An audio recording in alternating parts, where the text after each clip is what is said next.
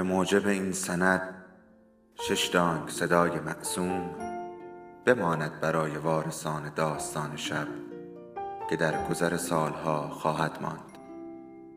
ارادتمند داستان شب.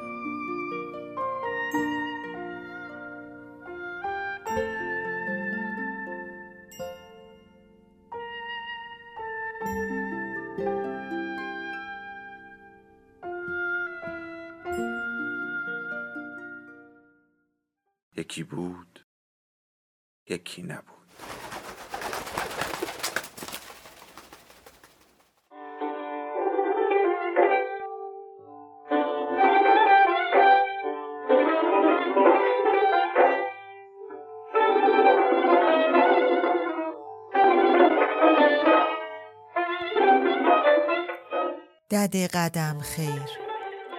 جلد دوم از چهار پاره مادران و دختران. نوشته محشید امیرشاهی. فصل هفدهم. تالار دیگر آینه کاری نداشت.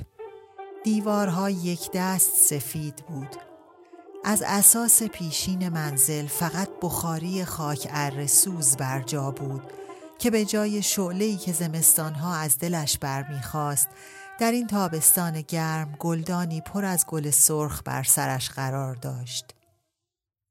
به رغم تغییرات خانه منور و دوله برای امیرخان یادآور گذشته های دور بود. مهرولیا به عکس خاطره ای از خانه نداشت و آن را به سلیقه خود آراسته بود و طبق طبیعتش طوری به آن نظم داده بود که گویی معوایی دائمی است با اینکه خانه فقط یک ساله در اجاره آنها بود و به مأموریت بعدی امیرخان هم دیری نمانده بود. این اولین دعوت مهرولیا از قوم شوهر پس از بازگشت به تهران بود. به جای پذیرفتن تک تک آنها همه را در یک نشست به خانه خوانده بود تا بی آنکه موجبات گله کسی را فراهم آورد مراسم دید و بازدید را به جا آورده باشد. سرور از صبح به کمک آمده بود. هاجر و صفیه هم برای پذیرایی می آمدند. کارها تمام بود و به آمدن میهمانان هنوز زمان باقی بود. مهرولیا بر یکی از سندلی های راحت تالار نشست و به سرور گفت بیا یه دقیقه بشین من تو رو ببینم بابا. نشده ما با هم دو کلام سر فرصت این روزا حرف بزنیم. بالاخره کی راه میافتی؟ لبان سرور از فکر بازگشت به قزوین به خنده شکفت و گفت پونزده شهریور. کار اول مهرماه شروع میشه. بهجت فقط بر لب و دندان سرور نمودار نبود. چشمانش برق خنده داشت. مهرولیا گفت پس دیگه وقتی نمونده که همین چند روزه مسافری. اگه بدونی من چقدر دلم برای قزوین تنگه و نفس بلندی از سینه برآورد که هم علامت رضایتش از شادی سرور بود و هم نشانه حسرت خودش برای دیدار مجدد از زادگاه. سرور با لحنی سرشار از تشویق گفت خب شما بیاین بریم اولخان یه دو سه روز. کاش می‌شد اما ما تازه دو ماه رسیدیم تهرون. هنوز نرسیدیم صحبت معموریت بعدی امیره. کی و کجا اصلا نمی‌دونم. بچه هارم نمی‌خوام زیاد بکشم این ور و اون ور. هنوز برای سفرهای پیاپی خیلی کوچولوان. سرور به اصرار ادامه داد. بچه ها به خدا یه باد تاکستان که بهشون بخوره حال میان. اگرم نه اونا رو بذاریم پیش بیبی بی و حسن یه دو روزی خودتون بیاین خان. فقط یه دو روز. مهرولیا خندید و گفت نه بچه ها رو که نمی‌تونم بذارم. شیر فنقلی چی میشه؟ نه. و با در هم رفتن صورت سرور اضافه کرد. حالا تا ببینیم. به هر حال یه سری که باید اون برا بزنم. مدت هاست از خالقزی هم بیخبرم. باید ببینمش. و با کلافگی افزود. به اون تفلک کسی نمی‌رسه. مهرولیا کجا از عالم سرور با ماه منظر خبر داشت. نه نگاه حاج سعید را به خالق دیده بود و نه حرفهای قدم خیر را پس از مرگ سعید شنیده بود. از این مطالب کجا در حضور بچه ها سخنی می رفت. از خودکشی سعید مهرولیا فقط دردش را در کودکی چشیده بود و یادش را حفظ کرده بود اما از زیر و بم آن اطلاعی نداشت. حتی به طور سربسته علت انتحار او را نمی‌دانست. احساس ناگهان از چهره سرور رخت بربست و زبانش از گفتار ماند. مهرولیا سکوت او را حمل بر همدلیش کرد و پی حرف را گرفت. کی بود دفعه آخر که دیدمش؟ قبل از رفتنم به کرمانشاه. همونطور مات و مبهوت حیوونکی. و بی حواس چند دانه تخمه از ظرف آجیل برداشت و ادامه داد.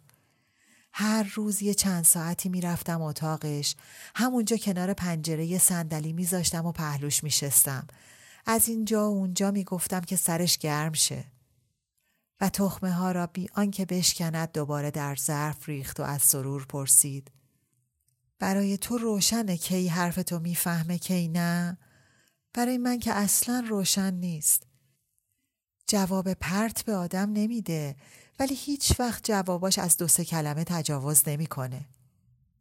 رگ برگردن سرور چون میله فلزی برجسته می نمود و نبز چون پتک در این رگ می کوبید. مهرولیا حرفش را تکرار کرد. من هیچ وقت نمی‌دونم از ذهنش چی میگذره. هیچ وقت. بعضی وقتا کارایی ازش سر می‌زنه که آدم فکر می‌کنه ذهن بچه چند ساله رو داره. داستان گل یاسش رو برات گفتم و خودش با لبخند جواب داد ما که ای فرصت حرف با هم داشتیم که من اصلا چیزی برات گفته باشم یادت وقتی بچه بودیم چه دویی می‌زدیم که گلای یاس رو قبل از باغبون برای آقا جانم بچینیم و با یادآوری این خاطره به صدای بلند خندید سرور فقط سری به علامت تصدیق تکان داد و برخلاف معمول حسرت دوران بیغمی کودکی را نخورد. از پنجره باز ارسی تالار صدای کوبیدن درآمد و آوای حرف و خنده‌ای که به درون خانه ریخت. مهرولیا ساعتش را نگاه کرد و پرسید مهمونا اومدن و از میان پنجره به بیرون سرک کشید و گفت نه بابا باید هاجر و صفیه باشن.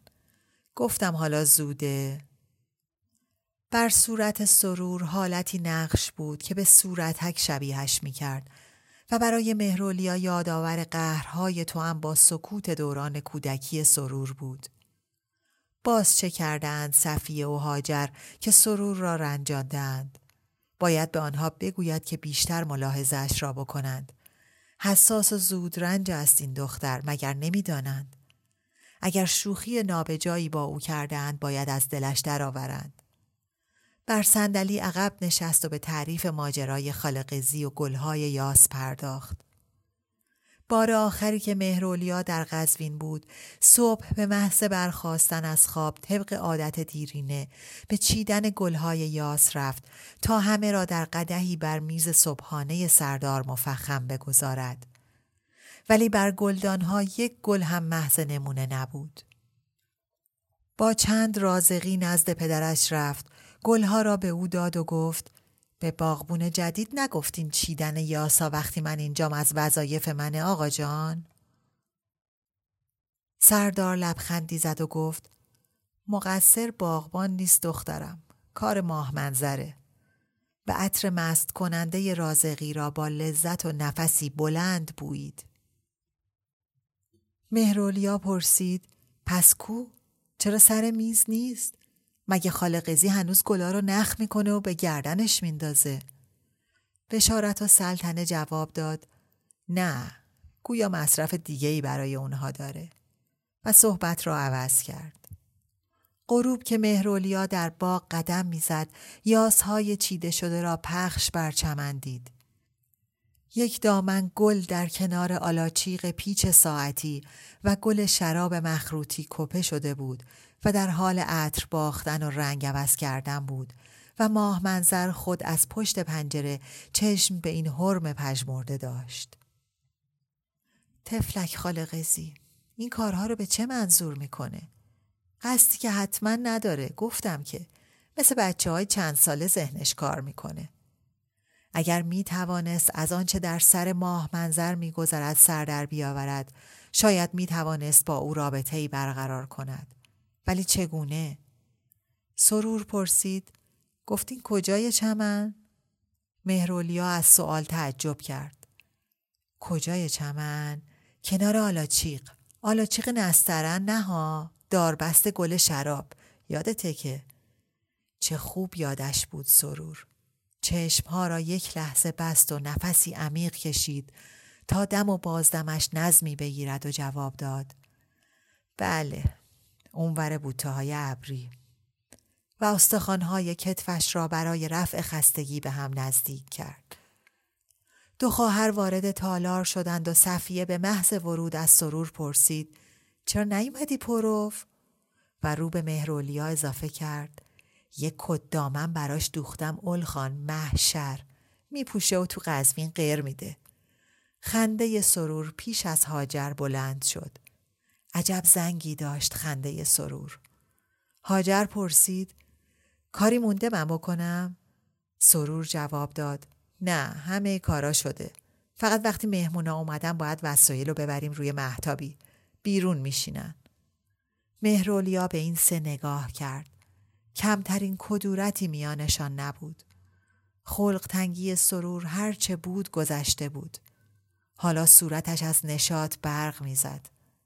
صفیه به مهرولیا گفت ماه منیر خانم قرار قدم خیر رو ببره پیش طبیب. نمی‌تونه بیاد اولخان. اما هاشم آقا حتما خودشو میرسونه. مهرولیا گفت به پس هیچ کدوم خواهرام امشب نیستن؟ مهربانو گرفتار امیر سیروس ماه هم گرفتار معید. هاجر پرسید مگه آقا حال نداره؟ من یه دو روزیه به خانومینا سر نزدم. نه معید کسالت نداره. جلسه فوقالعاده است تو مجلس ممکنه دیر برسه خونه. و باز ساعتش را نگاه کرد و گفت آقا جانم چرا دیر کرده؟ هر روز این موقع پیش من بود. وقتی قررش هواپیما در آسمان پیچید مهمانان زیر سایبان بر محتابی مشرف بر تالار نشسته بودند. از قوم شوهر منزه و سلطنه کماکان خانه نشین بود. عباس خان و ملک هوشنگ هم قایب بودند. اولی به ریاست اداره ثبت در مأموریت بود و مرخصی دومی در دانشکده افسری لغو شده بود. بقیه رسیده بودند جز ملک ایرج پسر رفیع نظام. از خیشان مهرولیا فقط سردار مفخم حضور داشت که به مهمانی نیامده بود بلکه طبق رسم هر روزش سری به دختر زده بود. سرها برای لحظه ای به سوی آسمان بلند شد. حتی کودکان که زیر درخت شاهتوت به بازی و برچیدن دانه های میوه سرگرم بودند چشمها را به بالا دوختند.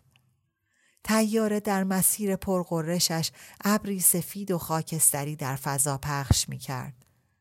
مهرولیا فورا ندا داد حسن بیبی بچه ها رو ببرین تو زیر زمین.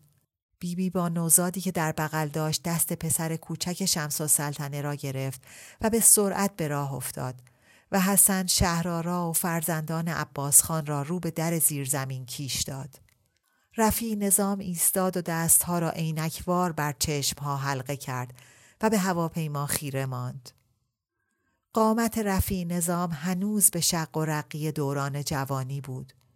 با گرد نقره‌ای که بر زلف و سبلتش نشسته بود و شنلی که بر دوش میانداخت بی شباهت به رضا شاه نبود. شمس و سلطنه مداوما این شباهت را به مبالغه به همه خاطر نشان می کرد. پسرش هوشنگ را هم عینهو ولی عهد می‌دید. از لطافت عشق رفی نظام به همسرش رد چندانی باقی نمانده بود. رشته اونس هم که جانشین عشق است به سوهان قرقر و ایرادهای دائمی شمس و سلطنه ساییده می‌شد. اما رفی نظام سربازوار به زندگی ادامه می‌داد و تا جای ممکن به خواسته های همسر گردن میگذاشت.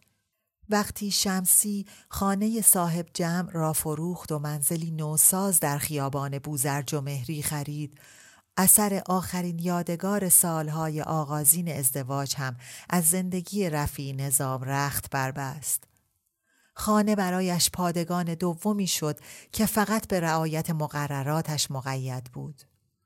شمس و سلطن لیوان سکنجبین خیار را روی میز گذاشت و پرسید این چی از تیاره میریزه؟ شکوه اعظم وحشت زده جیغی کشید و گفت یا امام رضا بمبه خدایا خودت رحم کن. رفی نظام شکوه را تصحیح کرد. خیر بمب نیست. شکوه به پرخاش گفت وا بمب نیست؟ چی قربون؟ بمب دیگه. و سراسیمه از جا بلند شد و پارچ آب هندوانه را واژگون کرد. سرور که در آستانه پنجره ارسی تالار چشم به آسمان داشت قدم به محتابی گذاشت و به جمع کردن تکه های شکسته پارچ پرداخت و برای برچیدن آب میوه به دنبال گونی و کرباس رفت. سردار مفخم سیگاری بر چوب سیگارش گذاشت و رو به شکوه ازم گفت بفرمایید شما برید به زیر زمین خانم. اونجا امتره. بله بفرمایید.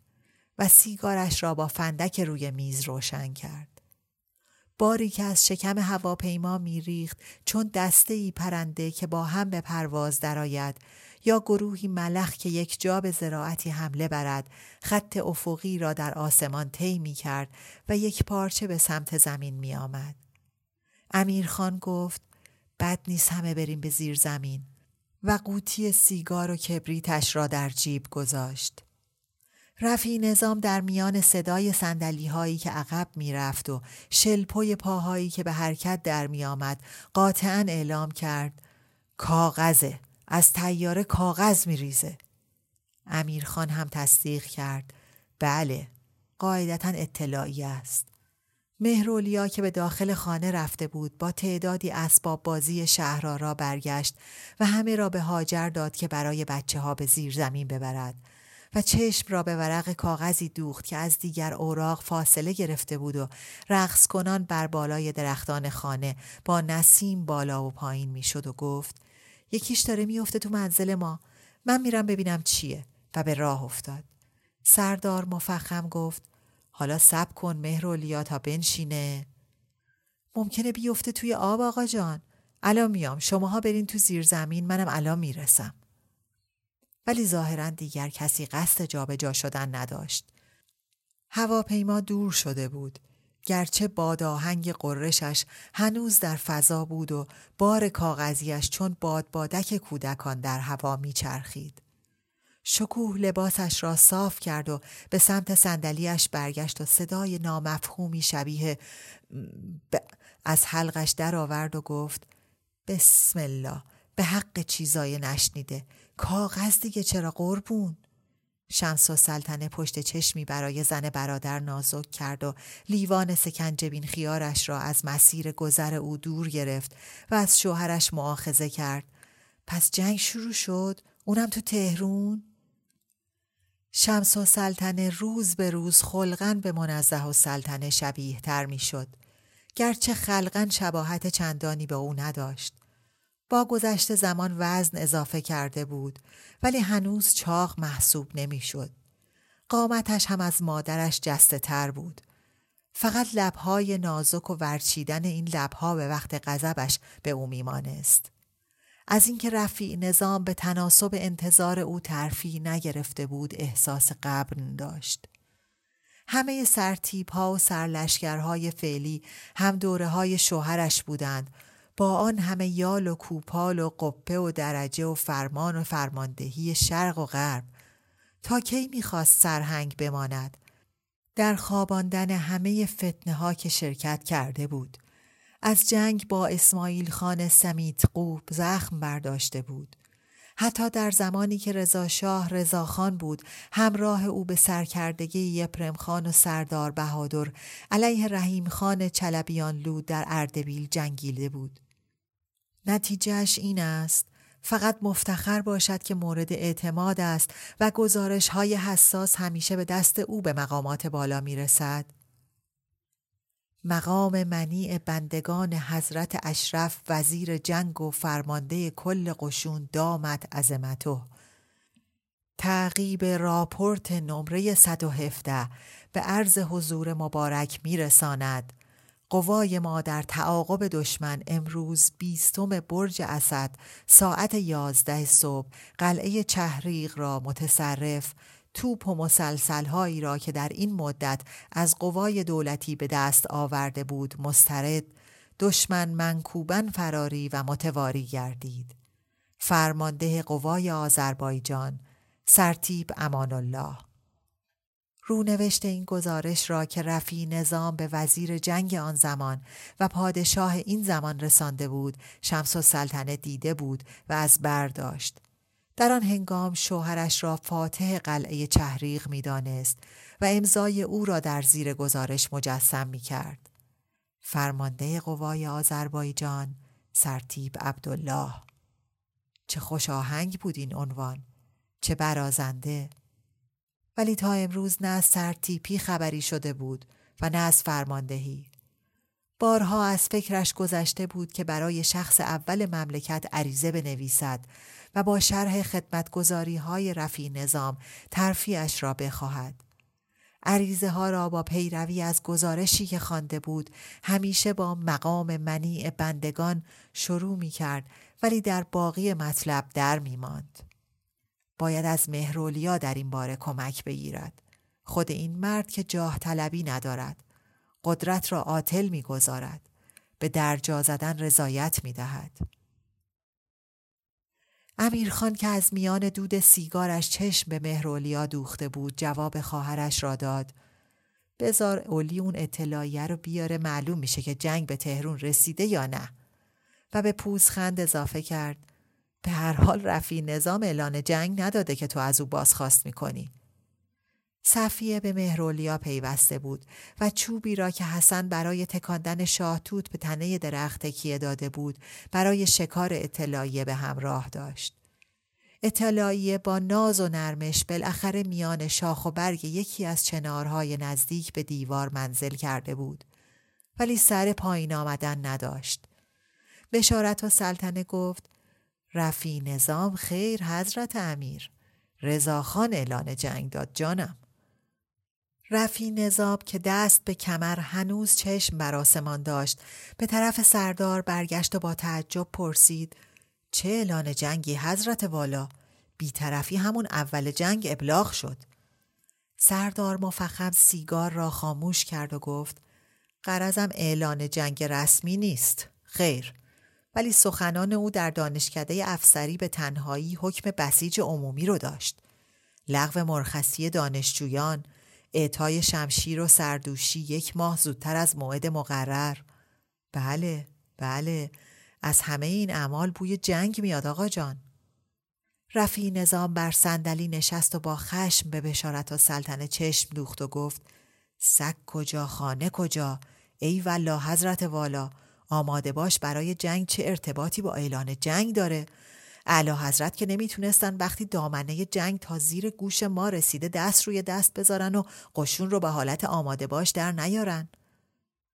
سردار مفخم سیگاری دیگر به چوب سیگار زد و پرسید سپردن قورخانه و تلفن و بیسیم و سیلی و راه آهن به متخصصین آلمانی هم جز آماده باش قشون آقا مملکتی که اعلان بیطرفی داده باید رعایت کامل بیطرفی رو بکنه جناب سرهنگ هرچه متفقین پیام دادن که آلمانی ها رو از این مشاغل حساس بردارید رضاخان فقط به مماشات گذراند این مرد به امور بین الملل وارد نیست جانم رضاخان این نحوه خطاب بشارت و سلطنه به پادشاه همیشه رفی نظام را از کوره به در می برد.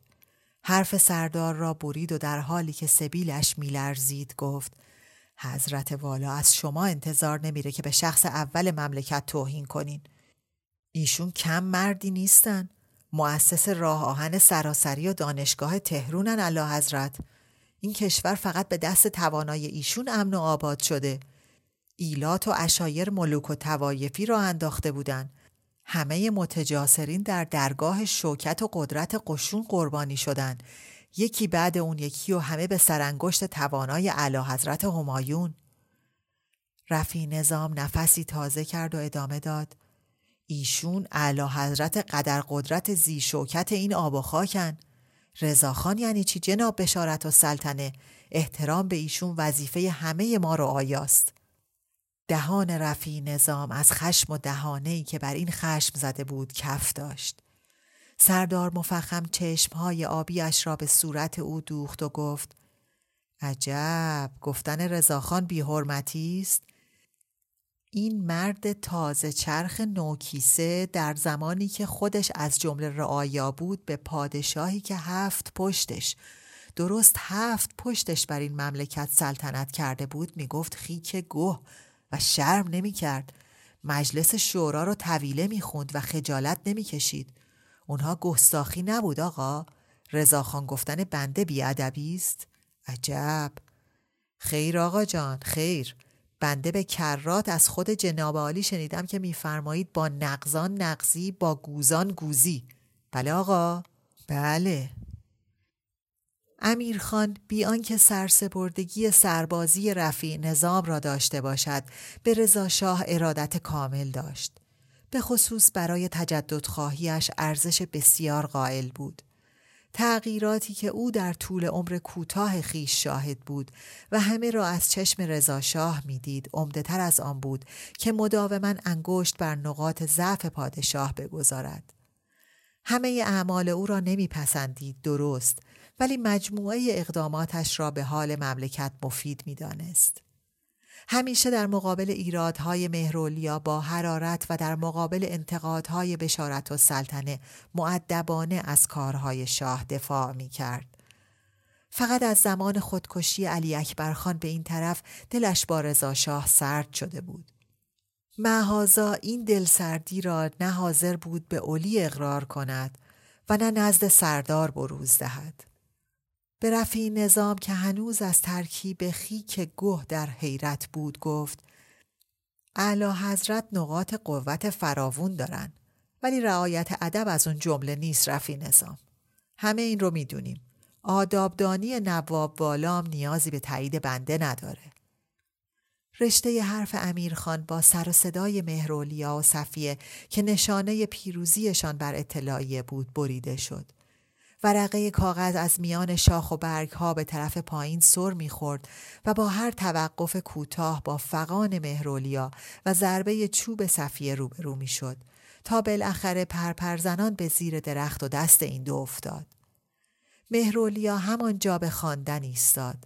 شمس و سلطنه به آوای بلند گفت اولیبیا اینجا بخون مام بشنویم. شکوه که از خاتمه دعوای میان بشارت و سلطنه و رفی نظام دمق بود باز آن صدای نامفهوم را از گلو بیرون داد. ب... مهرولیا دوان دوان رسید و خواند ایرانی ها شما باید بدانید که آلمانی ها در کشور شما مشغول چه کارهایی هستند. جاسوسان هیتلری در ایران تخم آشوب و اختشاش میکارند. هیتلر خونخوار می‌خواهد سفارت آلمان در تهران ولف شوتمان گاموتای مایر تراپه آرتل فون رادانوویچ جاسوسان بزرگ آلمانی در ایران می باشند. ملت ایران ساعت خاتمه دادن به تمایلات جاهلانه و تجاوزکارانه هیتلر در ایران بر ضد ایران و ملل اتحاد شوروی در رسید. ارتش سرخ به موجب قرارداد سال 1921 موقتا به خاک ایران وارد می شود. اتحاد شوروی بر بریتانیای کبیر متفقا اعلام کرده و زنده با دوستی ما بین اتحاد شوروی و ایران. همه در سکوت به متن این اعلامیه طولانی با آن فارسی سبکش گوش دادند. اول کسی که سکوت را شکست رفی نظام بود که از جا کنده شد و گفت من باید با ارکان حرب تماس بگیرم ببینم دستور چیه. و برای تلفن کردن به داخل امارت رفت. سردار مفخم با گرفتگی هرچه تمامتر گفت شاهد از غیب رسید. دلایل از آسمان میباره. عجب عجب. وقتی بر علیه هم و جدا جدا می‌خواستند ما رو بخورند چه کشیدیم که حالا که متفقا خاک ما رو اشغال کردند؟ و زمزمه کنان از جا بلند شد. تا کی دل خسته در گمان بندم جرمی که کنم به این و آن بندم. هر بد که ز من همی رسد بر من بر گردش چرخ و بر زمان بندم. بله بله. بیا که بی آتشین لبت به نامرادی کلال نوشم ز خون دل پیال امشب. بهرولیا صفیه را به زیر زمین فرستاد که بچه ها را بیرون بیاورد. و با ذهن پریشان به پذیرایی مشغول شد. امیرخان سیگار پی سیگار می‌کشید و بر محتابی قدم می‌زد.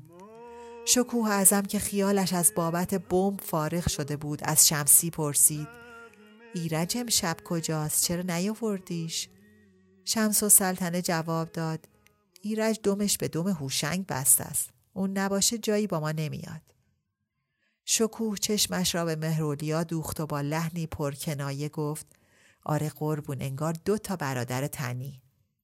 شمس و سلطنه لبها را ورچید و نگاهی زهراگین به زن برادرش کرد. ولی قبل از آنکه جوابی به او بدهد مهرولیا گفت مثل اینکه در می‌زنن. حسن داشت رو به در می‌رفت. شکوه ازم برای آنکه از شر نگاه خواهر شوهر خلاص شود خطاب به بشارت و سلطنه گفت من بچه که بودم با مادرم چند دفعه اومدم باغ شما شازده.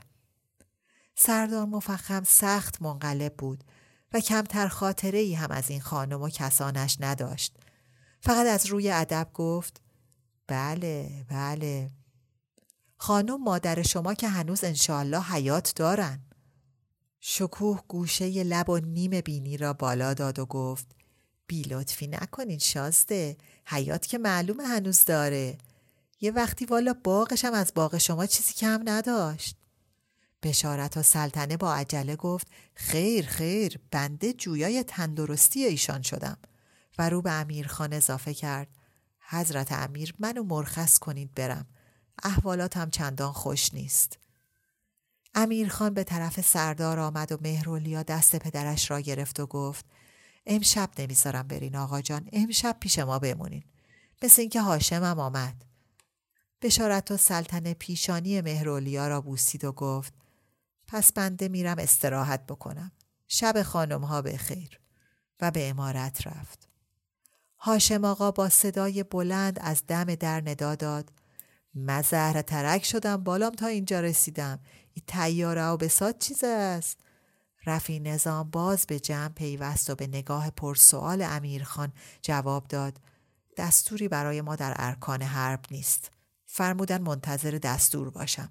نمره تلفن اینجا رو دادم. بسیار کار درستی کردین. هاشم آقا از پله های محتابی بالا آمد و خطاب به همه گفت به به چشم ما روشن دل ما گلشن.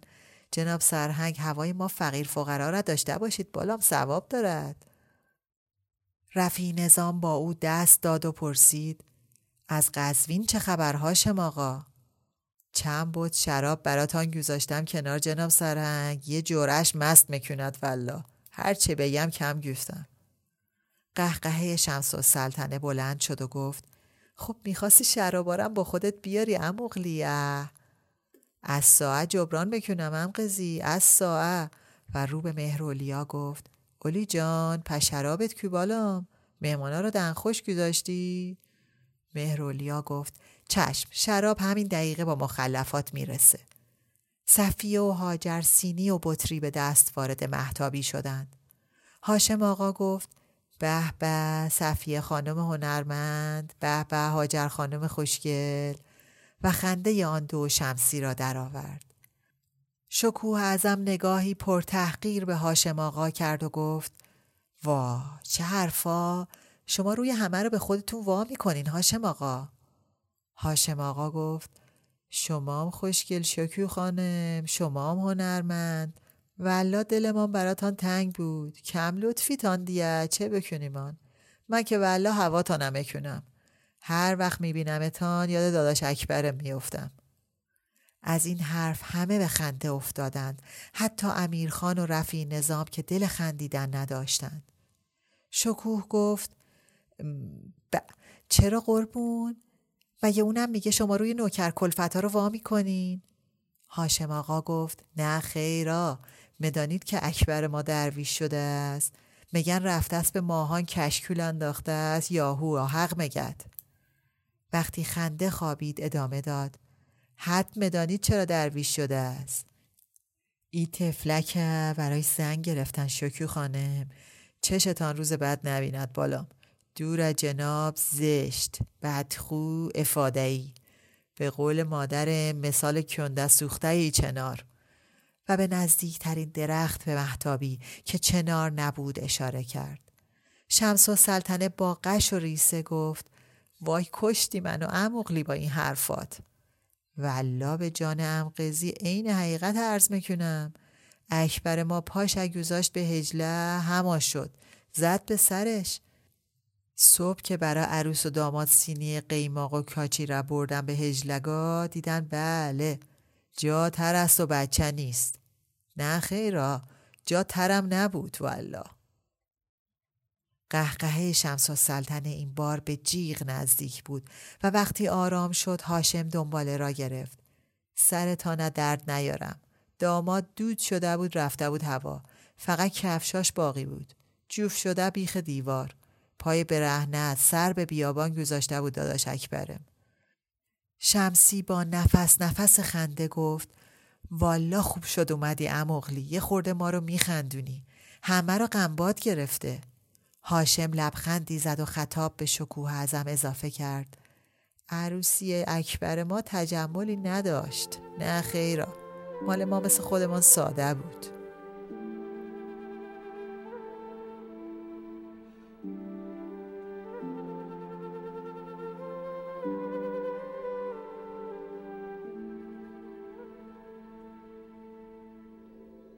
داستان شب بهانه است. برای با هم بودن دور هم نشستن شنیده شدن.